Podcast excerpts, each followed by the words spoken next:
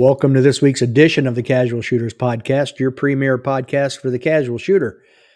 This week's guest has been on before, but now there are a lot of folks using his ELO rating software program. I've been using the USPSA analyst portion of it to calculate port, uh, blah, blah, blah, points races at the local matches around me. He was recently fifth at Handgun National shooting revolver. Join me in welcoming to the show Jay Slater. How you doing, Jay? I'm doing awesome. great. It's good to be back, Dave.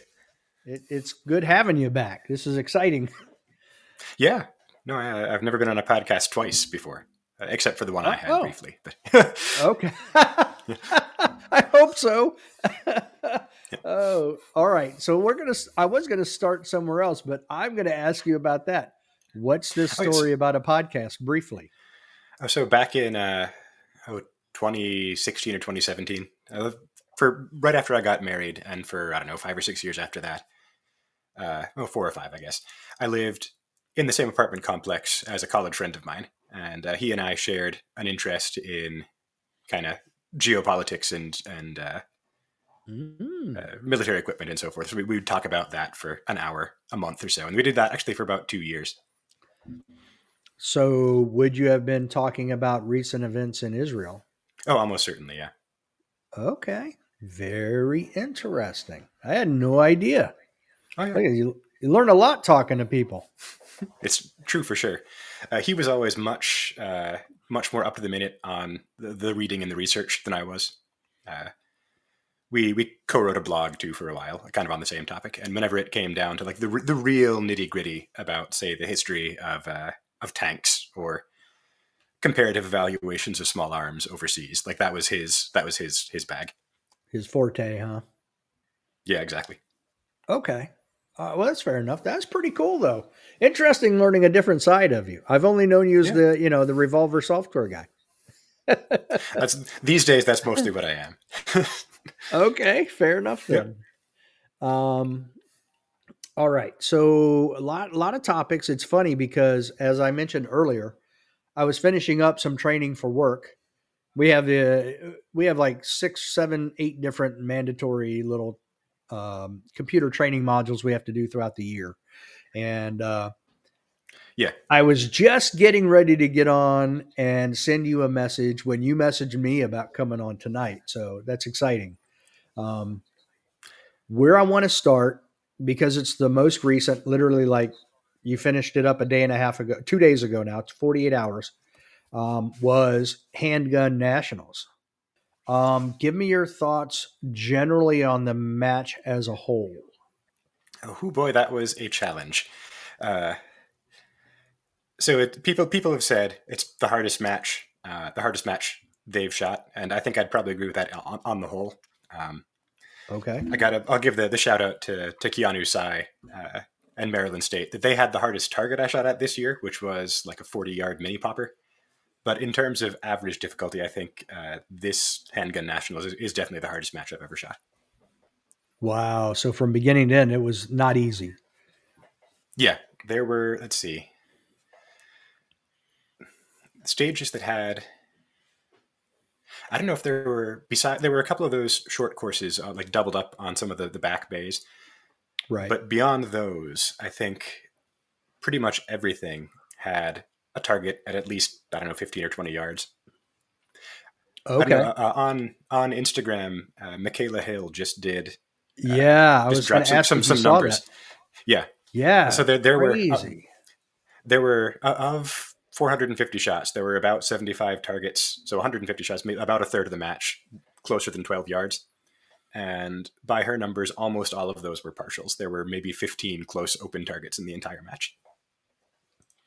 Yeah, I'm trying. Here we go. Yeah, you're right. Here it is. Um, so she's on Instagram at Hill of a Shooter. I've had her on, but yeah, uh, they had over 10, tar- 10 targets were over 30 yards. They had, 50 targets over 20 yards, 80 partials, 10 movers, 40 mini poppers, no full size poppers, 75 targets between 15 and 20, and 75 inside of 12.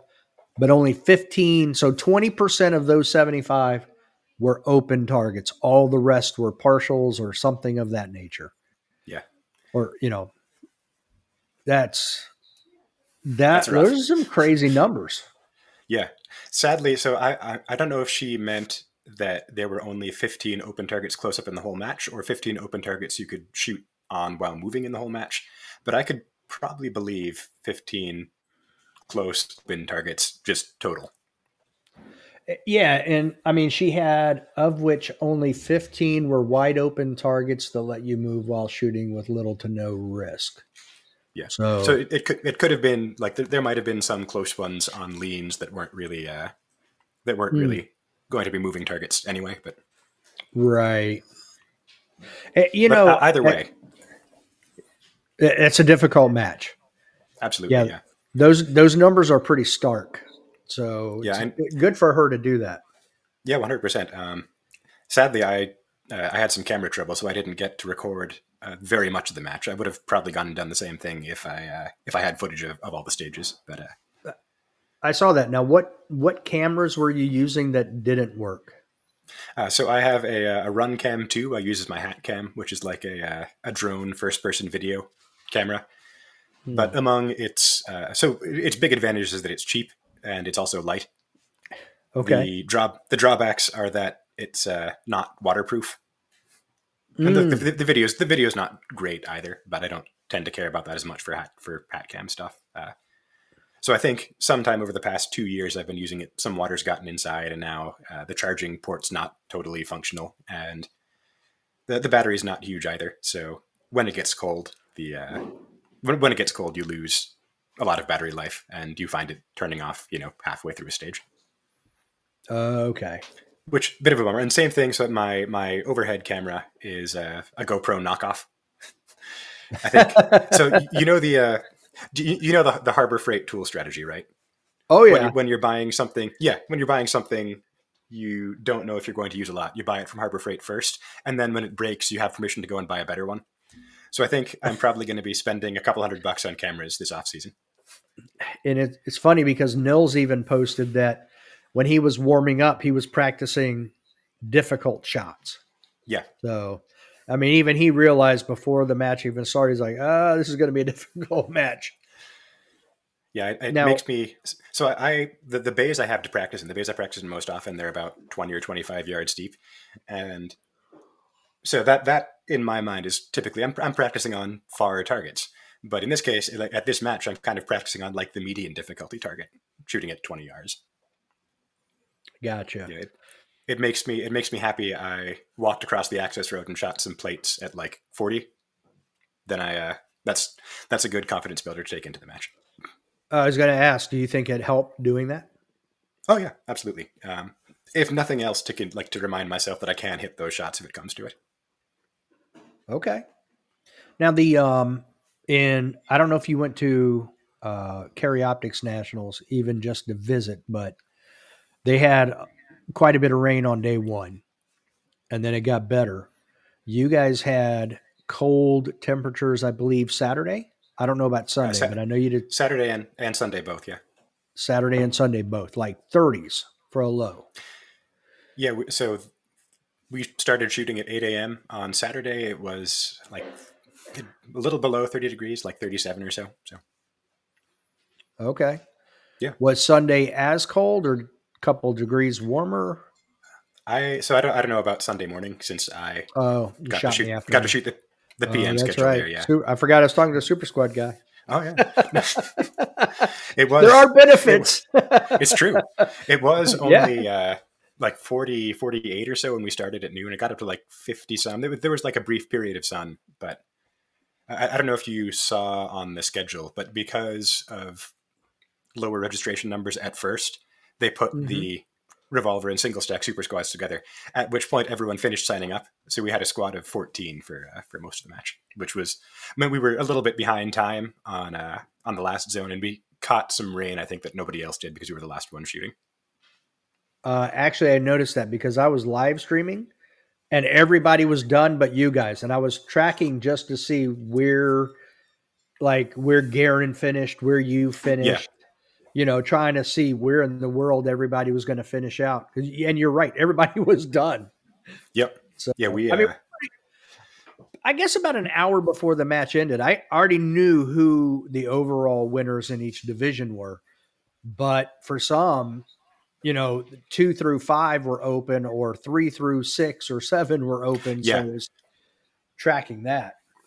Yeah, absolutely. I know Revolver, the uh, the third and fourth battle just ahead of me, that came down literally to the last stage. Um, as the as the rain was starting to fall on the guys after me. Uh, so like the, the order, it ended with Rich Wolf and started with Alex Backen. So they were they went back to back. Uh, Rich, I think, shot two misses on that last stage. Um, mm. Yeah, in, in the dark, in the rain, and the you know all the conditions okay. getting worse all of a sudden. And right. then Backen had a, had a chance there and put a bunch of extra shots. So that was on stage 16. Um, for those of those of you who were at the match, that's the one where you probably started on the right side. There's a tux, two far poppers, and a target you could back out on.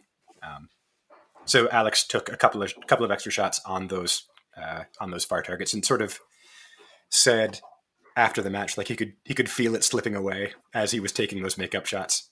Oh wow, that's got to suck. Yeah. Yep. Man. Okay. Now there were several people um, that had now, there were several people that had footing issues. I know of at least a few people that fell, got injured. Um, Justine posted she injured her knee.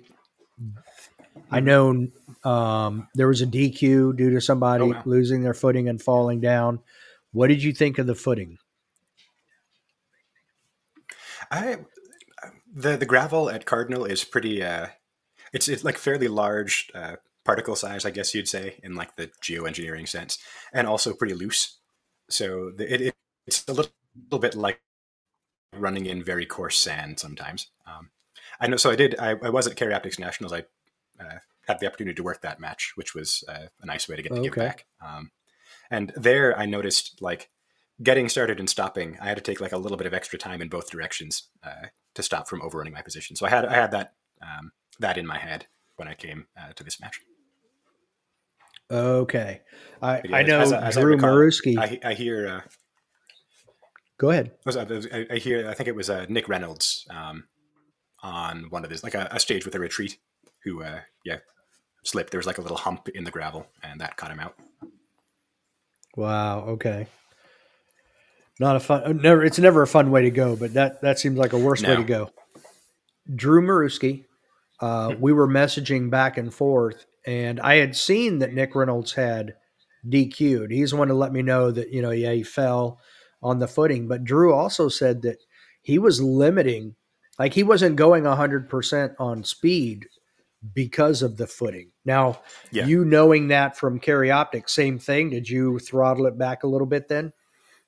Not particularly, I don't think. Uh, not consciously, anyway. Um, Okay. That that that was a topic of conversation during the awards dinner. Uh, apparently, I, I'm developing a reputation as the full send revolver guy. I don't care. Good for you. I like it. the, well, the, the the funny thing is that that's not my internal perception at all. So, uh, if if me shooting like at the pace of my sights looks like I'm going full send to everyone else, that's that's super promising. Yeah, yeah, it is. it, it's like a compliment. Exactly. I'm yeah. with you. and i am going to get back to who was on your squad. You said you had a huge squad. I'm going to get back to yeah. that in a minute. Um, now we we talked about the difficulty um, briefly, but I'm going to um, back up a little bit more on that. Now I'm to I'm going to add in one of the other questions I have. So you shot on zone one to begin with and ended up on zone three. Yes. Now, the interesting part of that was zone one was the smallest zone, zone two was medium, and then zone three was big. Yeah. Lots more bullets on day three, many more points to be earned. What did you think about that? Because I feel like in years past with nationals, there wasn't really anything like that. But I feel like that could also affect your strategy. And if you had a bad day one, because it was the smallest zone. There, you know, you couldn't lose a whole lot of points. Whereas if you started on zone three and had a bad day, oh, Yeah. lights out.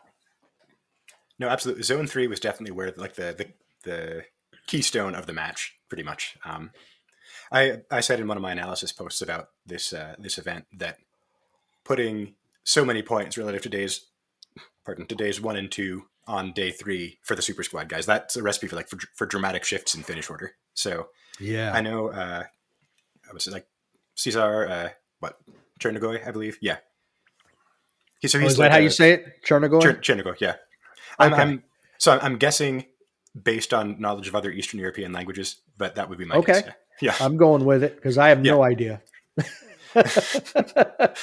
Yeah.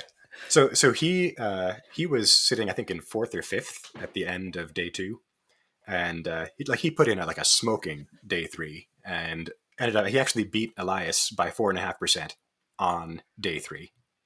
Like in zone three, he he was the overall single stack winner of zone three, and that brought him all the way up to second. Uh, and that's the, the same thing. The same thing happened in production to a lesser degree. Uh, like I think Brian but Giovannini, uh, he was in sixth to start his sixth at the end of day two, and then jumped up to third by finishing well in zone three.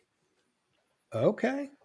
Yeah, so that it does. I mean, it makes it exciting to uh, to watch from home because there is that potential it, when the probable winners are finishing on that zone, uh, on the big zone, for there to be those Right. big swings in uh, those big swings in finish order. Okay. Yeah, and I'm I'm actually um I actually created a a slide presentation and did a, a short podcast Saturday night of where everybody was standing and Oh, nice. what was still to come for day three and that type of thing. So I am trying. Here we go. Yeah, I mean, Caesar wasn't even in the top five yeah, at the end of day two. So for him to go from outside of the top five to number two, holy cow! Yeah. I didn't. I didn't realize he he won day three by that much. yeah. Well, I think day three ah. too. That was that was part of the match. We're having ten in the gun instead of eight, or ten plus one instead of eight plus one. That made a really big difference because there were not. I guess the the biggest difficulty on that day was the the infamous stage eighteen, but uh, even even the other ones, even the, the stuff where there were closer targets, those broke down. I think better in tens than eights. Okay. Now, why did you say infamous stage eighteen? So stage eighteen, that was the like the accuracy challenge of the match. Um, There were- Oh. there were places like there were places on other stages where there was difficult shooting. Um, 18 was just entirely difficult shooting. There was there were three close targets, so like six close shots and 25 shots at like 20 yards and up. Including Okay. yeah, there, there were there were mini poppers uh, on a left lean at like 28 yards. There were mini poppers uh, you could take just straight up at uh, it was like 30ish. Um, there were like a one of those half IPSC targets at I don't know, probably again 25, and an IPSC tux at at least 15 or 18. So a lot of deliberate shooting. Absolutely, um, a little bit too much for me. That was uh, a bit of a, I think a strategy error on my part. Um, there was there was a revolver plan floating around that was a little bit weird in terms of where you stood and what reloads you made, but it gave you makeups in every position. And I tried the shoot it clean strategy, and I, I shot it. I, I shot all the points, most of the points, and I shot um, I shot the stage mostly clean, just one or two makeups. Uh, but even so, I had to go a whole lot slower to get those hits than the uh, the guys on the the plan with makeups did. Oh wow. Okay. So going back, you would do it the other way. Mhm. Okay. Do you think that made any difference on your standing though? At the end of the day. Uh, maybe like a little. So I guess I was oh. well. I was what I was uh, half a percent, I think, behind Alex Backen for fourth, and I probably could have found half a percent on. So it's- it was like what uh, 450 round match times five, or yes, 2,250. 10% of or 1% of that is 22. Yeah, I, prob- I probably could have made up some time on there if I had done it in say 43 seconds instead of 53. Okay. I should have I thought I had the um, scores up from Handgun Nationals, but I do not. We don't want that's what we want. Um, yeah, I mean you were you were 19 points behind, which was only uh, you were less than a percentage point. So 19 points on Yeah. a huge stage, probably not too hard to to overcome. Yeah, let's take. Well, let's take. I've got. Uh, I've got the scores up here myself too. So if I give Okay. myself, oh, actually, Backen finish behind me on that. Never mind. So I guess I, I could have Oh. gained some, but I was already ahead of him a little bit. We were both. We both shot the same plan, and I think we both had some like some similar issues there. Okay. Yeah. All right. Now, so I I want to go back now to the size of your squad. At first, I noticed you even posted um, a picture that it was just going to be a few of you initially. Yeah, that was uh, way back uh, when the pre-registration When- codes went down. Yeah. Right. Now, was Michael Poggi and James McGinty both on the squad with you? Uh, at that point, I don't think either of them had signed up. Okay. But when Yeah. you shot over the were they both okay. Yeah. So was there anybody in the top five that weren't on your squad? Uh, the Revolver Super Squad had uh, one through six, uh, eight, nine, and ten as uh, Okay. like, as far as Revolver goes. Yeah. Okay. I, I could understand Garen not being on there. I mean, he's never Yeah. shot revolver, so Yeah, I, I hear he picked up the gun about a week ago. So uh, on on the back of that, that's a pretty good performance. He was I I hear he was kind of speed running all of the gun issues that we tend to work out over the course of uh, you know like a year in oh, in in one match. So wow, that's crazy. That, that you know what though that that is a testament to how good of just a shooter the guy is. If he's yeah, able to yep. pick up a revolver that quick and run it as well as he did, that's impressive. Very much so. I think it's like looking at uh, the issues he had and the finishes on stages where it looks like he just shot okay. Um, I think he probably peaks against Poggi about where he peaked in carry optics. It's like he'd be in the like in the 90s if everything goes right for him and the gun works. Okay. Now, um, I I- I feel like Michael is a slow starter. He can be. Um, he has like a, another gear that he will go into when the situation demands. So it's, Well- it's frequently closer on day one than it is on other days. Yeah, and and that's what I was going to say. Even during my my live streaming, I'm pretty sure it was day three when I was live streaming. I don't think it was the little podcast episode I did, but I mentioned that you know he's like gear two on day one, then he goes up to gear four on day two, and then by the time day three comes around, he's in a gear that most vehicles don't even have. He's just Yeah. really hitting his he's like that cheetah hitting his stride, you know? Exactly. Yeah. And I feel like this format this weekend was perfect for Michael Poggi because it it started off small, went to medium, and then boom, you hit the big ones. So and the other thing I picked up on that I talked about on Saturday was he was in a position um, to beat a lot of the other guys in the other divisions, and I, Oh, I'm yeah. I'm talking top five guys. Oh wow. It was uh, very impressive that he, with his use. He could potentially uh, score. He was right there. Remember Who they might have been Scott Brown, and I'm trying to remember who the other Hmm. one was now. Uh, oh, I think it was Max. It was either Max or Elias, one of the two. I mean, they were they were out there a good ways, but um, those were the only two. Everybody else he could potentially catch. Yeah. Well, I, like if you look at uh, at his scores, oh, where is he? There he is. If you look at his scores in single stack, he's like almost in the top ten.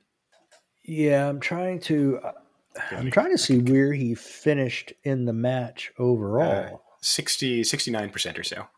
But yeah, if you if you combine uh, single stack and revolver, he is 12th uh, at 84%. There you go. It's one of one of the local guys, uh, Rich Alloway. Um, he's like single stack M. He finished uh, 13th this year, and he's kind of like my uh, my pace marker. If I want to be like a revolver title winner, I've got to be beating him at locals, which it's crazy. Like a the like the the bar for revolver is like good single stack master. Do you feel that the that format of the small, then medium, then large, did that affect uh, or change any type of strategy, or did that even come into play at all? I'm not typically thinking on that level myself. Uh, I have a very like Steve Anderson take each stage as it is and okay do that stage as best I can kind of a mindset. Okay. Yeah. That makes sense. I mean, I, and I, am not sure how many people would actually, because I didn't pick up on it till I was doing a recap of day two. So I don't know how many people would have picked up on that format anyway. Uh, going into like at the end of day one or two, I think it was kind of a topic of discussion. So pe- people knew it was a thing, but uh, again, I think it's. I, I, don't know if it made a difference. Certainly not to me. I, I couldn't speak for anyone else. Do you continue with that same Steve Anderson philosophy till the end, or do you are you one of those people that will look at the practice score competitor app to see what you need to do? Oh, I've uh, I I had it on my phone this match, but I'll frequently uninstall it before I shoot a major just to remove the temptation to look. Uh, the, okay. Yeah, the, the performance that I'm going to get is the performance that I have earned based on training. And uh, my goal at a match is to put in that performance, uh, not necessarily. Uh, the finish order is great too when that uh, pans out. But I don't know if I'd be happier shooting like a second place finish that is exactly on my level of skill or lucking into a first place. But uh, probably lucking into a first place, let's be real. But yeah, for sure. yeah, but uh, there's I, I, take a lot of satisfaction from living up to the like the standard that I've set for myself so far. Now, which of those three zones was your favorite? I actually liked Zone One. I think the best of the three, and people uh, people are down on Zone One because of the uh, like the wooden walled bays and the nece- like necessity of having targets all downrange. But I thought those designs, uh, I, on the whole, I think I like those the most. There were a couple deeper in the match, like uh, 11 and 21, I think 11, 21, 16. Those like those had some room to be uh, flowing, which that's one of my uh, like one of one of the high points of my skill set. I think the being able to, like, to move through a stage while shooting without having to post up as much. And this this was a very post up match, so uh, having those couple of islands of it okay. Yeah. I don't know. It's difficult. It's a, it's a little hard for me to say again because uh, my memory for stages is very bad, and I typically rely on my video to tell me what I like, what the stages were, and which ones I liked. Uh, it, it's kind it's kind of nice this time um, because going over the video, there's a tendency to kind of see the things that you saw as flaws in the moment, and then amplify those in your head until you take away the wrong lesson. Uh, now I've kind of got I've got the scores to look at, and I uh, I, I still I, I know where the mistakes were in those, but they're less at the fore now because I don't have they're not recorded. Let's switch over for just a moment and let's talk your ELO ratings. Do you are you happy with the predictions that were made? Do you think the software is going in the direction you you want it to go? Yes, I think uh, I think it did a pretty good job to, uh, this this year. I'm gonna uh, on my other screen, I'm going to fire those up and uh, I'll take a look at the, the, the outcomes and results. Uh, and I can I can answer in a little bit more depth then.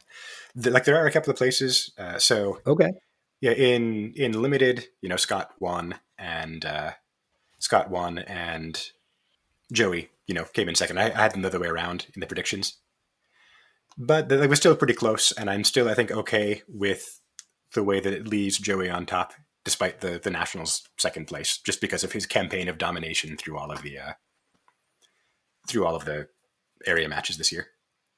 I, I know this is it's just software, so it, it's predicated on how you write the programming for it. But look, Scott shot amazing. I, Yeah. I guess my question would be as great of a, a shooter as he is, is that a repeatable performance for him? That's my question, you know? So in this case, with Joey still being first, I don't disagree with the rankings at this point. yeah, it's Um, uh, it's it's kind of a body of work thing. right. So Which I, I, I get why. Go ahead. I was not taking anything away from Scott. I mean, he did win two nationals No. in a row now. Yeah, yeah. But uh, Well, There's like- uh, yeah, yeah. I think I think Nils stole one from him last year. oh, was it? So it was two, two years back then. Yeah. so, but but yeah, I mean, look, Scott is a great shooter. So, but it, it was, and what I'm getting is he dominated that match, like from beginning to end, he was on. Yeah. So it was a very impressive. I know. I'm I'm not sure if there was if it was a like a, a penalty or a malfunction or something on Joey's part. I know he had one stage that uh, like in the ratings there's a like a clear dip, and that typically indicates uh, some major disaster of, of some kind. But I don't know what the story is there exactly. Yeah, I don't either. Yeah. Yeah, because at the end of day one, I mean, if you looked at practice score competitor app and looked at the um the points obtainable, maximum points Mhm. obtain- obtainable, Scott had a 126 point lead on Joey Yeah. at the end of day two. You know, so I mean, at that point, it was well, I, I don't want to say well out of reach because anything can happen, but he had a huge lead going into day three where it's like, as long as he shot consistent and did well, there wasn't there wasn't going to be an issue with anybody catching him. Uh, well, one of the so one of the things that hit Joey's rating is that he uh, shot three alpha and three Mike on the uh, what's it called stage the the bill drill stage. Oh, what stage was that, by the way? That was number five. So the, what happened was they uh, they put a stage five into the same stage as Bay four, and everything after that moved up one number in the like compared to the matchbook. Okay, I got you. That's why I couldn't figure out. Looking at the matchbook, I couldn't figure it out. So yeah, that was that was, right. that was the that was the secret. Look at that, and and Phil won the bill drill. Wow, that's by one one hundredth of a second over KC. Wow, Yeah, on a on a drill like that, that's what it comes down to a lot of the time. there's a lot of fast times. One seventy three. You go, Phil. That's solid and clean. Yeah, it's very solid. I'm trying to see where where Nils finished out there. I'm gonna have to just out of curiosity. I've got him in 86th with. Uh, Okay, this is showing two- 84th, but 86, Oh, yeah. 84. Yeah, yeah. There might way. be there, there might be some ties uh, which aren't handled quite the same way, or actually, I might have the yeah. That's what it is. I've got the uh, I've got my score DQs option on for the guys who finished that stage before they disqualified. Oh, before they got Yeah. DQ'd. Yeah. Okay. Well, and he says he's not a fast shooter like that. Yeah, So that's impressive that somebody who, again, I mean, we're talking, you look at, I mean, KC, as fast as he was, a 174 on a bill drill, and, you know, he's still looking up in the rankings to Max Leograndis, who is no slouch, Yeah. but, but he, he's never won anything nationally or been in the hunt for anything nationally, pistol wise. yeah. So very impressive. Now we're um I'm sure you have I've got your Instagram post up. So Yeah. before we get to that, I'm going to ask you about cuz I did have a question about it and that was again going back to Joey, I get why you that ranking is there. I and I agree with it. But with the women and carry optics, I was confused as to why Ashley Robinson is more than 50 points ahead of Morgan Leonhardt when Morgan has been first or second nationally for the last three years, the last three seasons. In carry optics, Yep. In in the latest, I have uh, I have Ashley uh, substantially below Morgan. I actually have Morgan. Oh, you do? uh, like yeah, on top of the uh, the the ratings there. Although yeah, well that's I wonder what that's I was of- looking at also there. It might have been an older set. Uh, she Morgan gained a bunch off of her uh, her area eight finish. Like she came pretty close, I think, to just winning carry optics there. She was uh, like ninety two percent. So that's like give her give her like a couple of years, and that's uh, like I, I think she might have. Oh, that that's a stage. Never mind. Yeah, match wise, she was ninety six percent. Yeah, at area eight, Okay. And that's like there are some solid people on that list too. Like uh, there's Chris Sandelsky, uh, Hempel. She actually beat Hempel by uh, by a nose. I don't know by two percent. Never mind. Well, uh, she's no slouch. I mean, she's a hell of Absolutely, a shooter. So No, I, I, th- it's not. I don't think it's a. Uh, it's not like a pandering prediction. I think to say she's probably going to win a major sometime the next year or two. Just like outright win carry optics. right, yeah, she was the the ladies national champ in Mhm. twenty one. So yeah, she's. I mean, her and Justine they go back and forth with Yeah, trading places throughout the match. So it's like uh, if it weren't for Max Leograndis last year, Justine would have had a PCC yeah, national champ overall national championship. yep. But that guy's crazy. Yeah, he's a he's good. a very tough nut to crack. He's I think he's- he's got one of the bigger gaps from first to second in uh, like in the elo ratings. What is the gap there? Uh, so in the current set, he's got 1898 to 1758. So he's got like a 140 or so. Wow. Yeah, Yeah. that's a big one. That's that's pretty predictive. I know. So uh, Poggi's pretty similar over uh, McGinty. Now, now after this last nationals, like 1993 to 1845. And I get that. I mean, that guy is he's very dominant in that division. Yeah, Okay, yeah, 1993 to 1845. That's interesting that the ratings have or my maybe I'm oh, I'm just looking at the um all right, so I'm looking at your post from a day ago. Oh, so those look- uh, the ratings from that that post yesterday, the ones that have the, the one that has the updates, that's just people who competed uh, in handgun nationals. And okay, that's Yeah. where that confusion is coming in. Okay. Are you seeing any more tweaks that you may need to do down the road or there are a couple of things that I'd like to. Um, the big task I think this off season is going to be support for more than one sport. Uh, there's some interest from PCSL for kind of bringing this in as like a first party part of their uh, like classification and rating system. That that's kind of exciting. Um, Yeah, that's good. I Yeah. like that. Absolutely, yeah. Um, USPS is interested too. I I had conversations about that at Carry Optics Nationals, uh, and then again just this weekend uh, with, Jake and Rick.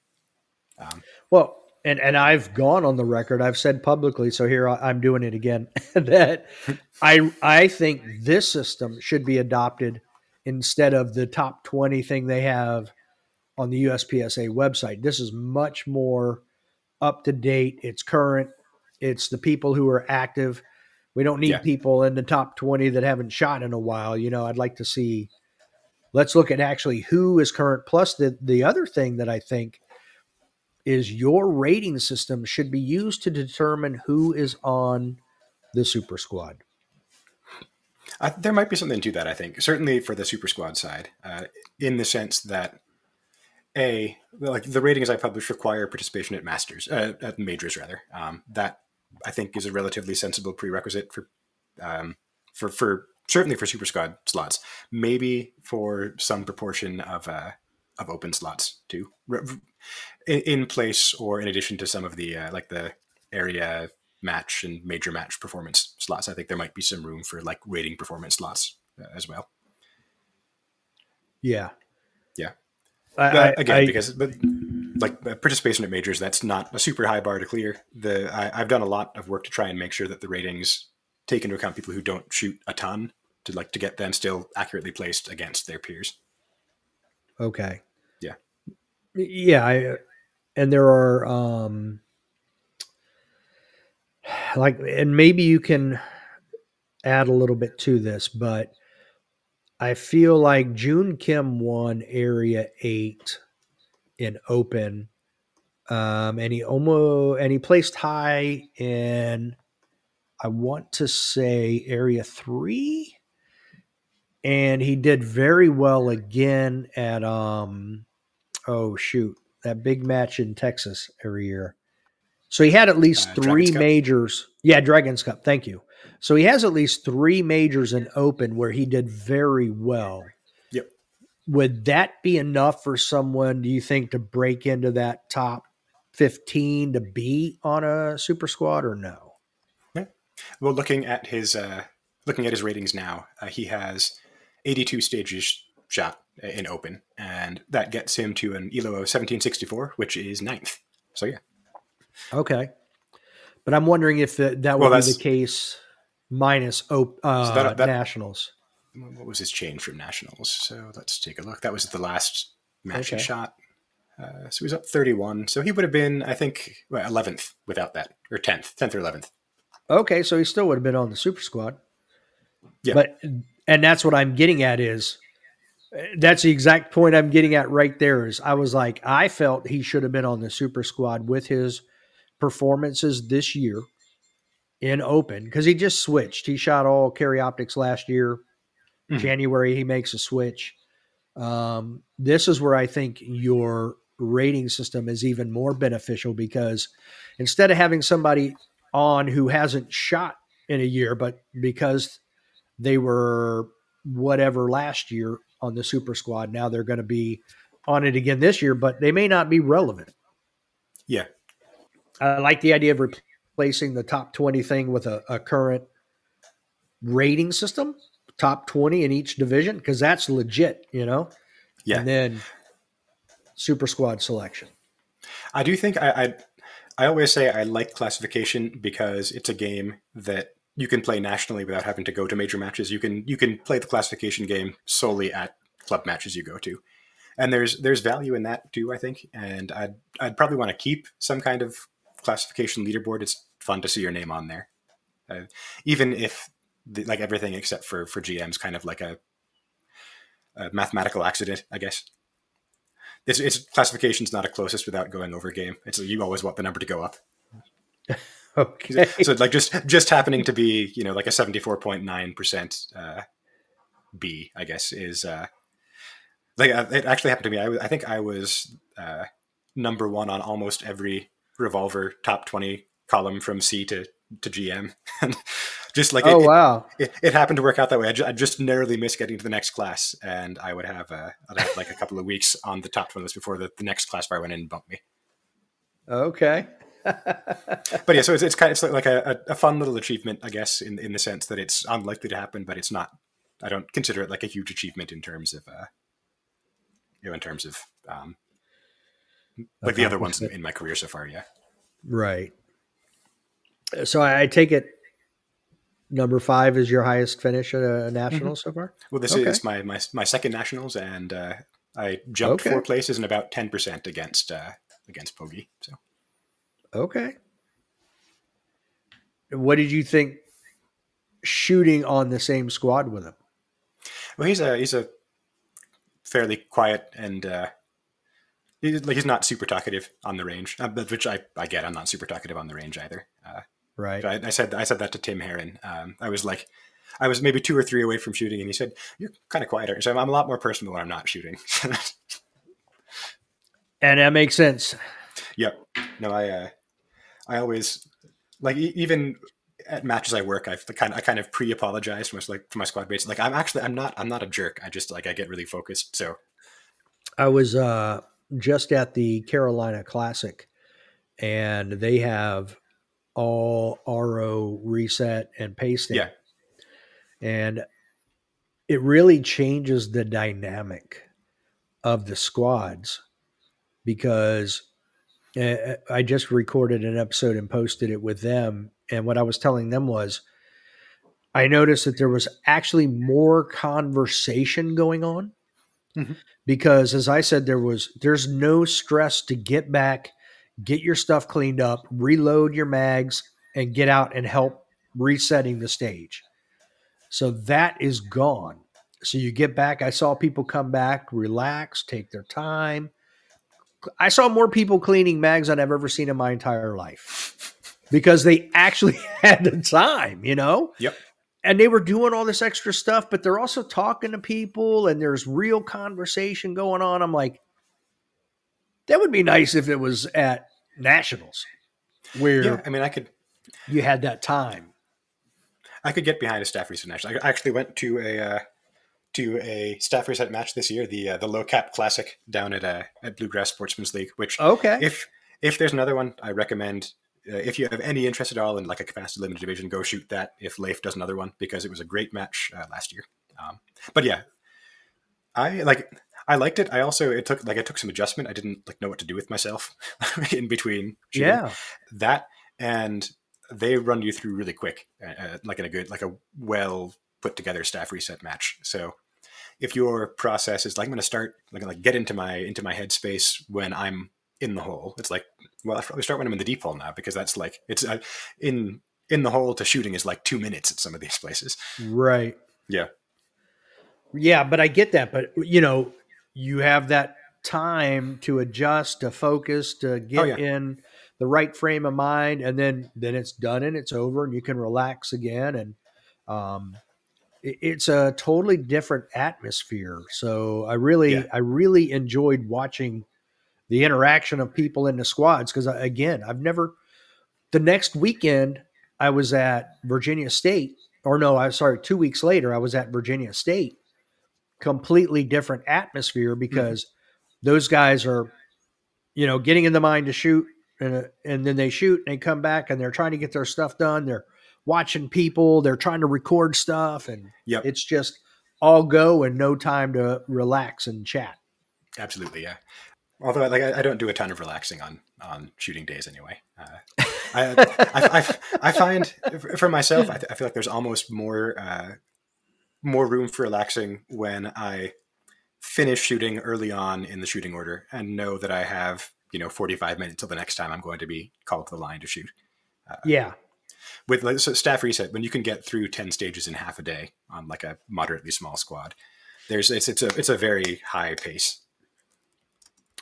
yeah, and that's what they did on on Saturday. There was a morning session and an afternoon session, but even then, I saw those people chatting and and talking. Not everybody, you know, but I did see more of it than I would normally see at a regular match that wasn't staff reset. So it's Yeah. very very interesting. Uh, I actually liked it, I, but I also said that I could see where if you're a quiet person, you're there from out of town by yourself, you don't really know anybody, it could be a little bit boring because you're you're not really going to socialize as much as everybody else. Yeah, and, and you know this is where maybe resetting would be nice because it gives you something to do, but yeah. but that's the only downside I can find. I do like the half day schedule on the basis that it uh like there's time for socializing afterward. And so one of, Okay. one of the things that the low cap classic did was uh, Friday staff match, I believe, Saturday AM and PM competitor squads, and then a dinner at the end. Oh, okay, on Saturday. Yeah. Yeah, so getting most people who shot the match ended up coming to the dinner because if you're unless you're finishing on Saturday morning and want to hit the road early, you're pretty much going to need to uh, stay the night anyway, unless, unless you're local. And if you're local, you might as well just go din- uh, to dinner. Sure. So uh, yeah, it was, so it was a, it was a pretty well attended thing, and I, I got to meet a, a couple of cool people that I had only formerly known online. Now, did did they have any shooting on Sunday, or was it just Saturday? It was Saturday only. I believe they left the stages up and shot a local on the same stages on Sunday, and people who stayed Mm. helped tear down and got like a second crack at them for uh, for cheaper. Okay. Hmm. I like the I like the the dinner at the end. I mean, that's a Yeah. that's a nice social event there. And it, it is challenging to do unless you have a schedule that has everybody on the range on the final day. Right. Ki- Kind of the same thing with nationals. If it were if you shot it all in one day and then uh, you, you say you shot it on Friday and dinner was on Sunday, you might not stick around. Until next time. Don't be a little bitch. Yeah.